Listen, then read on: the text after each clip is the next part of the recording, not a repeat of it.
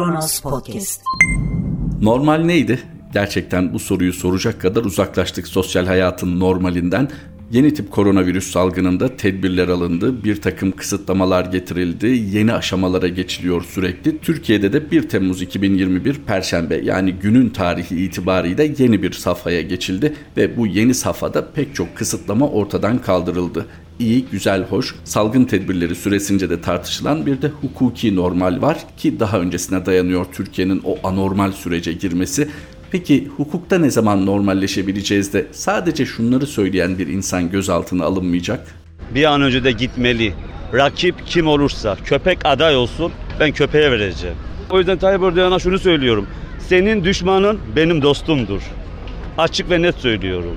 Buradan da Sedat Peker'e özellikle selam ediyorum ki böyle insanları deşifre ederek herkese gerçekleri anlattı. Merhaba, Kronos Haber'de Kronos günden başlıyor. Sokak röportajında Cumhurbaşkanı Erdoğan'ı eleştiren vatandaş gözaltına alındı.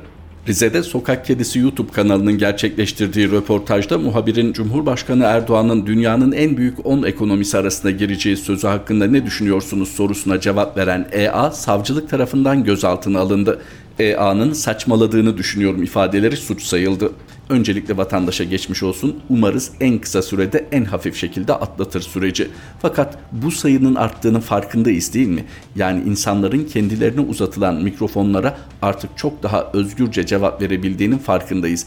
Özgürlükten kastettiğimiz şu olması gerektiği gibi. Yani alenen küfretmeden, hakaret etmeden evet bazıları hakaret kabul ediyor bazı eleştirileri fakat geneline baktığımızda bir hakaret yok hakaret etmeden yapılan bu eleştiriler gitgide sorunun nasıl da büyüdüğünü ortaya koyuyor. Yani bıçak kemiğe dayanmış. Epeydir aslında pek çok insan için bıçak kemiğe dayandı ama toplumun geneli itibarıyla da şartların daha tahammül edilemez bir seviyeye çıktığı gözden kaçmıyor. Bu röportajlarla da daha görünür oluyor. Peki bunun daha görünür olmaması için ne yapmalı hükümet? Onlar da gereğini yapıyor bağımsız yargı üzerinden tedbirini alıyor ve eleştirenler hakaret ettiği suçlamasıyla gözaltına alınıyor. Niçin Cumhurbaşkanı'na hakaret sayılsın ki? Yani Cumhurbaşkanı insan değil mi? Saçmalayamaz mı? Niçin Cumhurbaşkanı'na hakaret sayılsın? Elbette farkındayız. Bu normali ifade etmenin Türkiye'de bağımsız yargıyı etkilemeyeceğini biliyoruz bağımsız yargı elbette biz niye bu eleştiren insanları gözaltına alıyoruz diye muhasebe yapmayacaktır. Bu eleştiriler artsa da bağımsız yargı üstüne düşeni yapıyor. Biz de üstümüze düşeni yapalım ve şu notu kaydedelim. Bağımsız olması gereken yargı kullanılan bu kelimelerin, kurulan bu cümlelerin ne anlama geldiğini ölçer, biçer. Ondan sonra insanların özgürlüklerini kısıtlama yolunu seçer.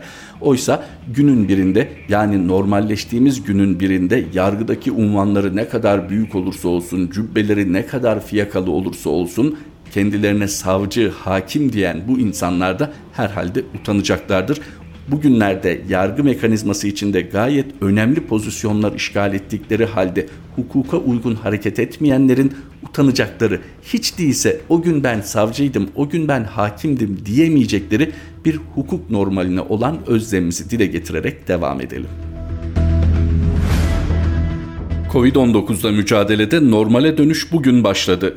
İçişleri Bakanlığı'nın 27 Haziran'da yayımladığı genelgeyle kademeli normalleşme sürecinin 3. etabı başladı. Bu kapsamda ilgili genelge doğrultusunda saat 5 itibarıyla Türkiye'de Covid-19'la mücadeleye ilişkin yeni bir döneme geçildi.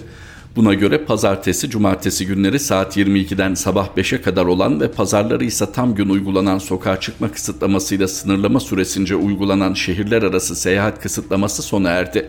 Faaliyetlerini ara veren tüm işyerleri ruhsatlarındaki faaliyet konusuna göre ilgili idare tarafından belirlenen açılış kapanış saatleri çerçevesinde faaliyet göstermeye başlayabilecek.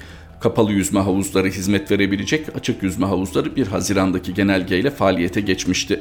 Sinema salonları, hamamlar, sauna ve masaj salonları ile eğlence mekanları gibi iş yerleri de müşteri kabul etmeye başlayacak. Kahvehane ve kıraathanelerde taş ve kağıt oyunlarına ilişkin kısıtlama kaldırıldı. Konser, festival, gençlik kampı gibi etkinlikler açık alanlarda kişi başına 4 metrekare, kapalı alanlarda 6 metrekare yer bırakılarak düzenlenebilecek. Şehir içi veya şehirler arası tüm toplu taşıma araçlarındaki yolcu sayısı sınırlandırmasına son verildi. Ayakta yolcu taşımak serbest hale geldi. 65 yaş ve üzeri vatandaşlarla 18 yaş altı gençler ve çocukların şehir içi toplu taşıma araçlarını saat sınırlaması olmaksızın kullanabilmesi mümkün oldu.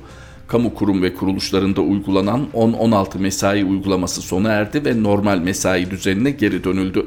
Sünnet, nişan ve kına gibi etkinlikler serbest oldu. Piknik ve mesire alanlarında mangal yakmak serbest hale geldi. Restoran, lokanta, kafe gibi yeme içme yerlerine girişte ateş ölçümü, HES kodu sorgulama, maske takma tedbirlerine devam edilecek. Masalar arası mesafe 1,5 metre olacak. Aynı masada oturan kişi sayısı ise sınırlandırılmayacak. Nargile salonu ve nargile kafeler kapalı olacak. Konaklama tesisleri de dahil olmak üzere hiçbir iş yerinde nargile servisi yapılmayacak. Etkinliklere salgın yönetimi ve çalışma rehberinde belirtilen kural ve esaslarla temizlik, maske ve mesafe prensiplerine uyulmak kaydıyla izin verilecek daha önce açıklandığı ve genelgelerle detayları belirlendiği üzere 1 Temmuz itibariyle Türkiye'de kademeli normalleşmede yeni bir safha başlıyor ve pek çok yasak ortadan kalkıyor. Yasak derken temel amacın toplum sağlığı olduğunu belirtmekte fayda var. Evet bazı uygulamalar mantık itibariyle eleştirilebilecek düzeydeydi elbette. Fakat iyi niyetten şüphe etmeyelim. Amacın toplum sağlığını korumak olduğunu düşünelim ve yine dikkat ederek sosyal hayatımızı sürdürelim. Fakat bu arada şunu da unutmayalım. Sağlık Bakanı Sayın Fahrettin Koca pandeminin başında özellikle hatırlayacaksınız gerek medya ile kurduğu ilişkiler gerekse de bilgilendirmedeki düzenlilik itibariyle takdir toplamıştı. Hatta hatırlarsanız siyasetçilere güven ölçümünde ismi ön sıralardaydı. Fakat daha sonra anlaşıldı ki Sayın Koca devletin âli çıkarları için bazı verileri eksik bildirmiş, bazı verileri ise hiç bildirmemiş. Tabi bunun normal şartlarda bir takım yaptırımları olması gerekir değil mi? Kanuni yaptırımları da belki vardır. Neticede kamu hukukunu ilgilendiren bir boyutu da var meselenin. Diğer yandan da etik ahlak çerçevesinde de ayrıca değerlendirmek gerekir. Hani şu an bir soruna çözüm olmayacağı için üzerinde durmayalım tamam ama şunu da hatırdan çıkarmayalım. Türkiye Kuzey Yarımküre'deki turizm ülkelerinde olduğu gibi turizm sezonunu açtı ve bu turizm sezonunu açmadan önce de pandemi yönetiminde bir takvim geliştirmişti. Unutmayın bir takım hedefler ortaya koymuştu ve başardı. O hedefler ilgili takvime göre elde edildi ve turizm sezonuna geçildi. Neden bahsediyoruz? Uzmanların da ortaya koyduğu hani toplum sağlığı itibariyle çok da kırmızı alarmı gerektirmeyecek bir takım rakamsal veriler söz konusuydu. Bunun için hatta Türkiye bir model geliştirdi hatırlayacaksınız. Her 100 bin kişide rastlanılan vaka sayısı üzerinden ülke genellemesini bir haritayla modelledi. Bunun yanı sıra bir de günlük veriler vardı. Özellikle vefat sayısı ve teşhis edilen yeni vaka sayısı üzerinden geliştiriliyordu ki kim hasta, kim değil, kim vaka sayılacak, kim sayılmayacak, evde tedavi ne olacak bu tür tartışmaların da yapıldığını hatırlatalım. Fakat gelinen noktada birkaç cümleyle ifade etmemiz gerekiyor ki acaba belirtilen hedefler doğrultusunda rakamlara bir müdahale olmuş mudur yoksa gerçekten denildiği gibi uygulanan tedbirler çerçevesinde rakamsal veriler artık Türkiye'nin daha rahat hareket edebileceği sonucunu doğurmuş mudur? Bunun üzerinde düşünülmesi gerekir. Bu sadece Türkiye için de geçerli değil. Tüm turizm ülkelerinde böyle bir metot izlendiyse yani aman turizm sezonunu kaçırmayalım, ekonomik hareketlilikten geri durmayalım endişesiyle bir takım kararlar alınmışsa sonbahardan itibaren bunun daha ağır bir faturası gelecektir. Çünkü delta varyantından biliyoruz bazı varyantlarda virüs birkaç kat hızla yayılabiliyor. Bu önemli bir sorun. Diğer yandan belki bir teselli aşılamada ciddi bir mesafe kat ediliyor. Her zamanki o adaletsizlikle birlikte yoksul ülke, zengin ülke ayrımını hatırlatarak tabii bunu belirtmemiz lazım. Oysa Birleşmiş Milletler ve Dünya Sağlık Örgütü'nün altını çizdiği bir husus var. Zengin ülkelerin fedakarlıkta bulunarak yoksul ülkelerin aşılanmasına katkı sağlaması gerekiyor. Neticede küresel bir salgından bahsediyoruz. Ama onlar tabii ilk etapta kendi vatandaşlarını aşılayarak ve giriş çıkışları kontrol altına alarak hatta yasaklayarak tedbirlerini alıyorlar. Ama salgının bir pandemi olduğunu yani küresel bir salgın olduğunu da unutmamak gerek. Dönelim tekrar Türkiye ile bahsi kapatmak için. Umarız veriler sağlıklıdır ve gerçekten veriler ışığında bu kademeli normalleşmede yeni bir safhaya geçilmiştir. Yoksa sonbahardan itibaren çok daha ağır bir fatura söz konusu olacaktır. Ne diyelim umarız tehlikeli aşama geride kalmıştır. Hayırlı olsun Türkiye'ye kademeli normalleşmede yeni aşama. Selam tevhidi soruşturan 55 hakim ve savcıya kumpastan beraat, üyelikten ceza. Selam Tevhid soruşturması kapsamında usulsüz dinleme kararları verme iddiasıyla suçlanan 55 eski hakim ve savcı hakkında karar açıklandı. Eski Genelkurmay Başkanı İlker Başbuğ hakkında tutuklama kararı veren eski hakim Vedat Dalda Gülen cemaati üyeliğinden 8 yıl 9 ay hapiste cezalandırıldı. Futbolda şike davasına bakan eski hakim Mehmet Ekinci, Gülen cemaati üyeliğinden 8 yıl 9 ay, Milli İstihbarat Teşkilatı Başkanı Hakan Fidan'ı ifadeye çağıran eski savcı Sadrettin Sarıkaya yine Gülen cemaati üyeliğinden 11 yıl 3 ay hapis cezasına çarptırıldı. Selam Tevhid davasında 20 sanık vardı. Silahlı terör örgütüne üye olma suçlamasından 1 yıl 6 aydan 11 yıl 3 aya kadar değişen sürelerde hapis cezasına çarptırıldı. Bu isimlere baktığımızda daha yakın geçmişte çok gerilerden bahsetmiyoruz. Yani hafızamızın hatırlamak için elvereceği bir geçmişten söz ediyoruz. Önemli davalara bakan isimlerdi gerek savcı gerek hakimler ve onlara bir Selam Tevhid kumpası suçlaması yöneltildi. Neydi Selam Tevhid kumpası? İran menşeli İran'daki rejimi yayma amacıyla faaliyet gösteren bir terör örgütü tespiti vardı yargının ve bu terör örgütünün tespitini akıllara yaklaştıracak düzeyde de bir takım bilgi ve belgeler o dönem itibariyle sosyal medyada da paylaşılmaya başlanmıştı. Vardır yoktur bunun hukuki tespiti bir yana ne hikmetse bu isimler yakalandığında hükümete yakın medya her şeyi halletmişti, yargılamayı tamamlamıştı ve bu insanları doğrudan kumpasla suçlayan ifadeler kullanmıştı. Ne oldu? gelinen noktada bu insanlar Selam Tevhid davasında bir kumpas yapmakla suçlanmadılar. Beraat ettiler ve tabii ki cepte garanti olan konuda suçlandılar. Gülen cemaati üyeliğinden bir silahlı terör örgütüne üye olma suçlamasından farklı cezalara çarptırıldılar. Altını çizelim. Selam Tevhid dosyasında kumpas yok. Ama normalde zaten hukukun koruyucu şemsiyesi altında olması gereken bu insanlar olmadık bir terör örgütü icadıyla yine farklı sürelerde hapis cezalarına çarptırıldı. Zam yağmuru devam ediyor. Doğalgaza %12 zam. Boru hatlarıyla petrol taşıma anonim şirketi BOTAŞ'ın internet sitesinde Temmuz ayına ilişkin tarife tablosu yayımlandı. Yeni tarifeyle konut tüketimi için %12, sanayi tüketimi ve elektrik üretim amaçlı santrallerin tarifesinde ise %20 artış yapıldı. Bu şu demek, Türkiye'de doğalgaza yapılan zam mutlaka elektriğe de yapılan zam anlamına geliyor. Dolayısıyla elektriksiz bir üretimde söz konusu olamayacağına göre toplam girdi maliyetlerine yeni yüklemek hangi sektörde olursa olsun. Ama durun hemen karamsarlığa kapılmayın. Tabii ki Cumhurbaşkanlığı hükümet sisteminde yani yeni Türkiye'nin bu yeni sisteminde vatandaş düşünülür. Yani fiyat artışıyla mücadele edilir. Bu nasıl yapılır? Üretim artırılır, üretim maliyetleri mümkün olduğunca aşağı çekilir ve fiyatlar da kontrol edilebilir, makul düzeyde tutulabilir böylece. Bunu yapamıyorsanız ne yaparsınız? Bir komisyon kurarsınız, mücadele ediyormuş gibi davranırsınız. Burada sözü uzmanına bırakalım. Turhan Bozkurt, Fiko bahane Merkez Bankası'na çöktüler diyor. Hükümet siyasi ya da iktisadi krizin temeline inmek yerine vitrini süslemekle meşgul. Neredeyse her mesele için müstakil bakanlık, ihtisas komisyonu ya da hususi komite kurarak krizin aşılacağı zannediliyor. Son misal Fiyat İstikrarı Komitesi, FİKO. Adalet ve Kalkınma Partisi lideri ve Cumhurbaşkanı Recep Tayyip Erdoğan'ın imzasıyla resmi gazetede yayımlanan karara göre enflasyonu düşürmek için FİKO kuruldu.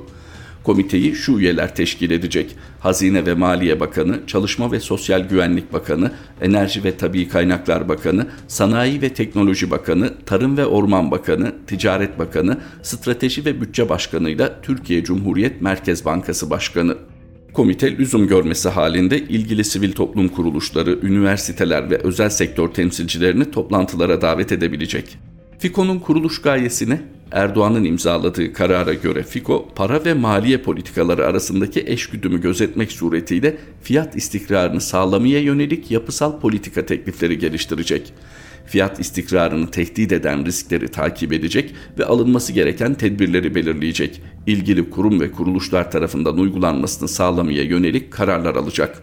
Kamu tarafından belirlenen ya da yönlendirilen fiyatların fiyat istikrarı odağında uygulanmasını sağlamaya yönelik kararlar almakta bir diğer hedef. Türkiye İstatistik Kurumu'nun verilerine göre Mayıs sonu itibariyle tüketici fiyat endeksi %16,5, üretici fiyat endeksi ise %32. Türkiye Yüksek Enflasyon Ligi'nde ilk 10 ülkeden biri. Sokaktaki insanın ölçtüğü gerçek enflasyonsa %40-50 civarında. Türkiye indirilmiş haliyle bile Almanya'daki enflasyonun 10 katından fazla bir enflasyonla boğuşuyor. Sürpriz mi? Elbette değil.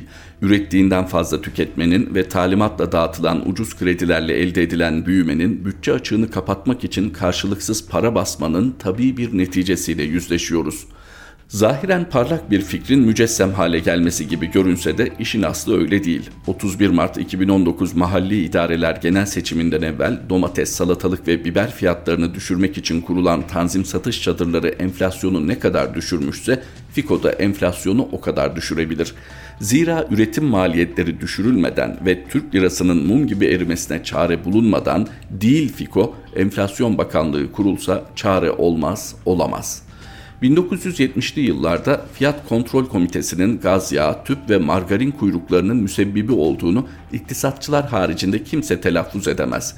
Zira popülist siyasetçiler arz talep ilişkisinin masa başı kararlarla yönlendirilemeyeceğini kabul etmek istemiyor.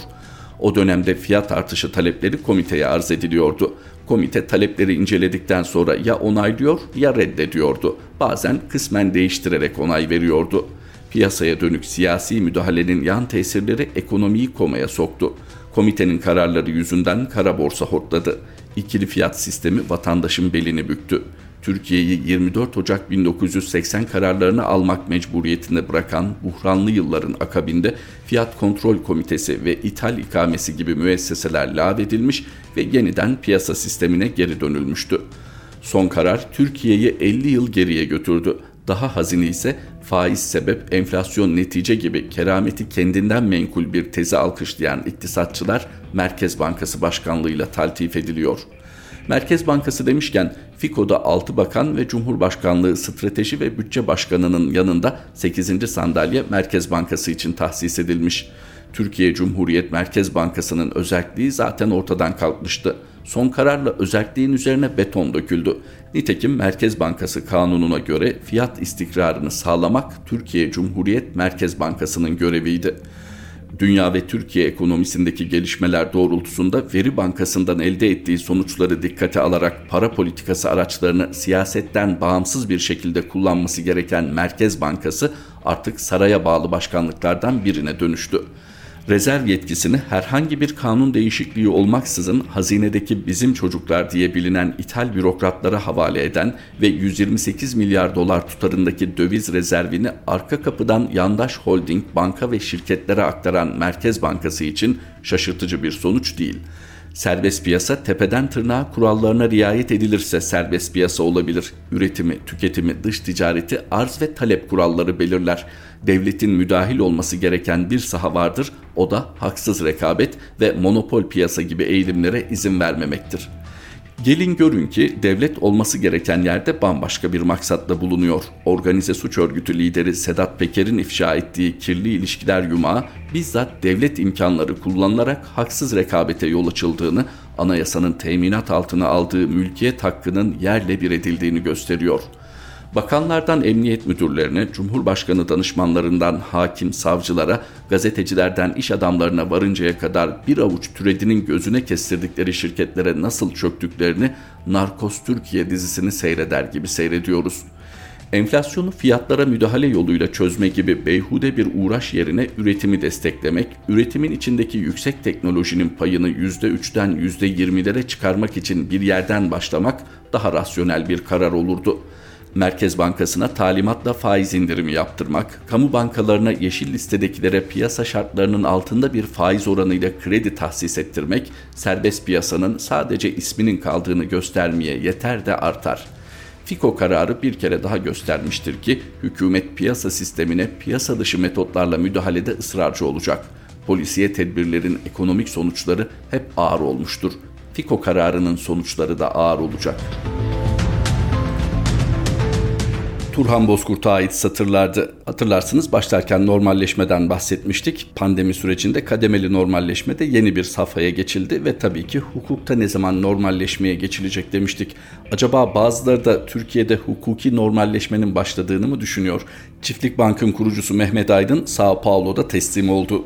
Kamuoyunda kendisinden farklı şekilde bahsedilen Mehmet Aydın çarşamba akşamında bir video paylaştı avukatlar aracılığıyla. Diyor ki kendi hür irademle en kısa sürede Türk yargısına teslim olacağım. Demek ki Türkiye'de hukuk normalleşiyor diye sevinmeliyiz. Ya da arkasında ne var acaba diye biraz şüphelenmeli miyiz? Kronos gündemin sonuna geldik. Kronos Haber'de tekrar buluşmak üzere. Hoşçakalın. Kronos Podcast